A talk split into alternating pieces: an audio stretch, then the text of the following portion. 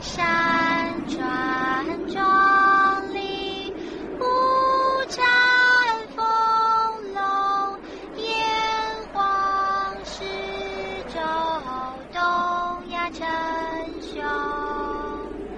吾自暴自弃，不固不自封，忘我民族，促进大同。壮烈伟业，缅怀祖先烈，舌战不已，国土进攻。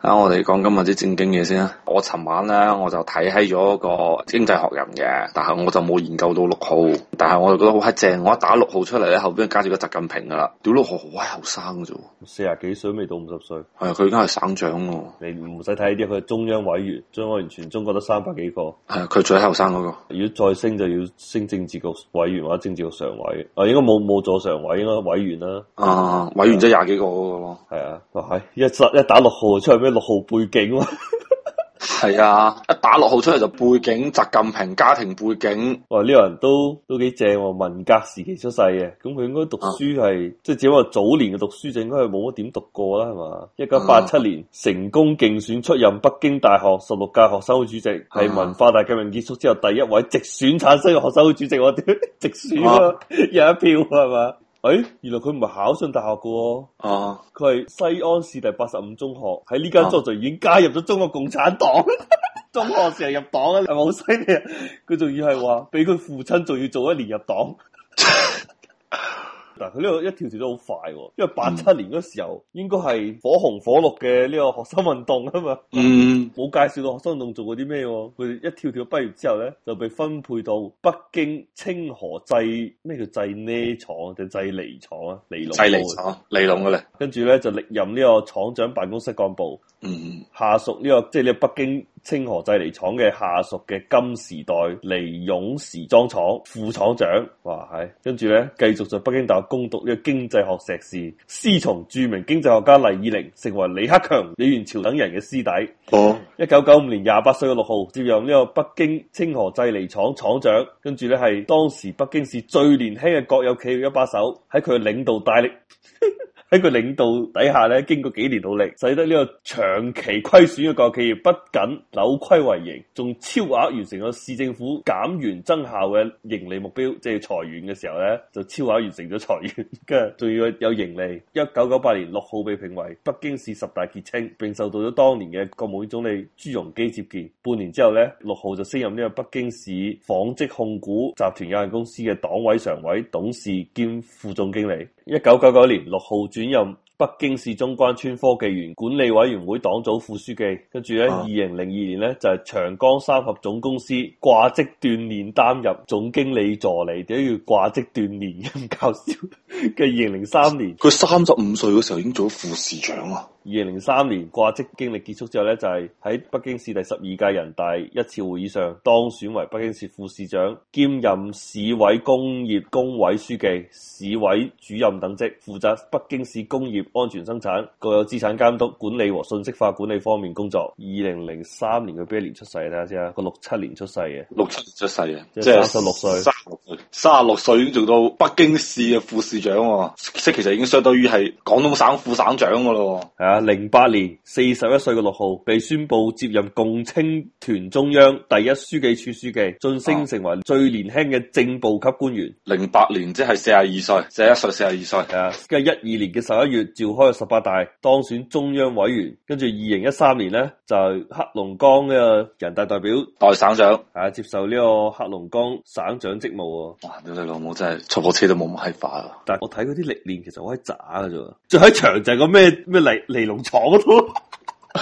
啊，只閪佬係識撈咧，定係咩原因咧？唔係我覺得咧，佢肯定係都係我呢個愛人小人之心啦。佢一定喺尼龍廠嗰度咧，私底下有人咧就撥一大筆錢俾佢。啊，如果你有錢，你都可以咁話，唉、幫我落單啊，整好多誒、呃尼龍物係嘛，咁哦咪，有錢賺咯。咁佢咪業績咪好咯係嘛。跟住甚至乎咧，如果你係真係有金主咧，你可以係炒晒所有工人噶嘛。嗰嗰人係泵水過嚟之後，佢唔需要你真係整到物出嚟係嘛。啊，咁你咪炒晒好多人，依然都有錢賺，咁你咪叻啦係嘛。你有嗯業績咁，你有正職咁可以升任咯。即係當然呢個就係我估計啫，我亂笠嘅。有應該嗰陣時應該未有咁醒。但係嗰陣時係邊一年咧？九五到九八年，哦，嗰陣時係最閪蠱惑嘅時候嚟係啦，啊嘅，都好閪難講嘅嗰陣時。係嗰陣時候已經好閪蠱惑咯。即係你啱先講嗰啲蠱惑嘢，其實嗰個年代已經開始有嘅咯喎。係啊，咁如果你當時真係買中咗嘅話，就真係開爽啊嘛！啊，嗱，佢接入呢個共青團中央書記處第一書記嘅前任係胡春華啊，所以做得呢個位都可以掂噶。雖然胡春華而家出咗，係啊！依家平時啲新聞都唔見有講胡春華嘅。唔係主要係因為佢團派背景啊嘛，團派失勢啊嘛。但係呢個六號咧，睇個樣又似團派背景喎、啊，因為我哋平時都會睇網易新聞噶嘛，我睇下胡春華上一條新聞係幾時嘅事啊？哇！我懷疑六號咪轉咗台啊！喂，人民網都有喎、屌你老母政壇黑馬六號，喂、佢樣咁閪柒嘅，屌你！你有睇過佢六號嘅樣啊？我睇過幾靚仔啦，幾後生。南華早報，哦，屌，前面頭髮已經冇閪晒。我話啊俾你睇下，我睇呢個係人民網啊，屌你！我有睇到啊，政壇黑馬六號啊嘛，係啊，呢、個就整啲黑白相，好似死咗人咁喎、人民網係咪我？ 佢應該真係習近平嘅人啊！ 宣傳部閪唔爽啊！啊嗰個時頭仲幾多下喎，但係我響南華早報見到嗰個頭髮已經冇閪晒咯係咩？喎。係啊，你你你前面頭髮已經冇閪晒啦，好閪慘。我睇呢個真係好閪正，呢、個係人民網講嘅嘢，雖然唔知信唔信得過。佢原來咧頭先話咩誒學生運動嘅時候咧，啊其實佢係八九年就畢業嗰年嚟嘅，嗯，所以咧佢應該係唔知八九年八八年，總之佢係唔關佢事啊。佢仲未爆發六四嘅時候就已經就畢畢業走咗啦。哦，佢係八五年保送入北京大學經濟管理學院啊嘛，跟住咧，佢喺八五年嘅時候咧，佢曾經召開呢個一二九運動五十週年談話。佢話改革是艱難的創舉，不可避免出現這樣或那樣的問題，但是我們不能因此停步不前。我們大學生不能做改革嘅旁觀者，或滿足於平頭品足，應該為黨和國家分憂解難。呢個不做改革旁觀者呢番言論咧，得到大家贊同。跟住咧，六號喺佢都識撈係啊， 我喺喎，正仆街真係又係嗰啲我哋尋日講嗰啲，即係你阿媽喺無知啲中國人嚟嘅。跟住喺二零一三年咧接任呢個黑龍江省省長嘅時候咧，佢話我清楚認識到自己今天的舞台是黨級的，是人民級的。我哦唔係係黨俾你嘅啫，人民冇俾你， 唔需要將我哋拉埋去，我哋冇咁閪偉大。屌你老母，你趙家人，我話哋呢等啲先，你講清楚人民嘅定義係咩先？人大代表理論上代表人民嘅共產黨話啊，係啊，要加所以人大代人大代表俾佢嘅機會係嘛？係啊，人大代表就冇錯啦。係咪人民咧就睇你點定義人民啦？啊得中國幾多人民？啊係八千萬人民啦，定係十三億人民？啊，應該八千萬唔夠 啊，係啊應該唔夠八千萬嘅。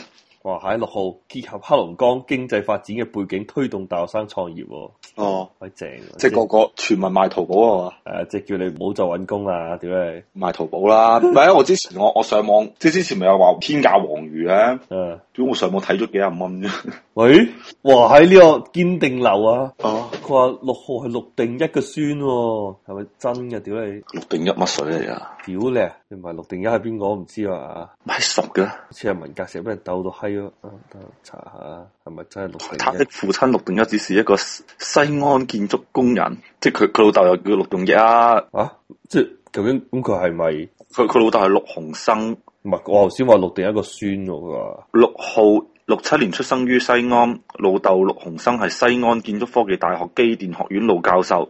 嗯，咁佢嘅老豆老豆係邊個啊？我睇下陸鴻生嘅老豆係邊個先？屌你老母！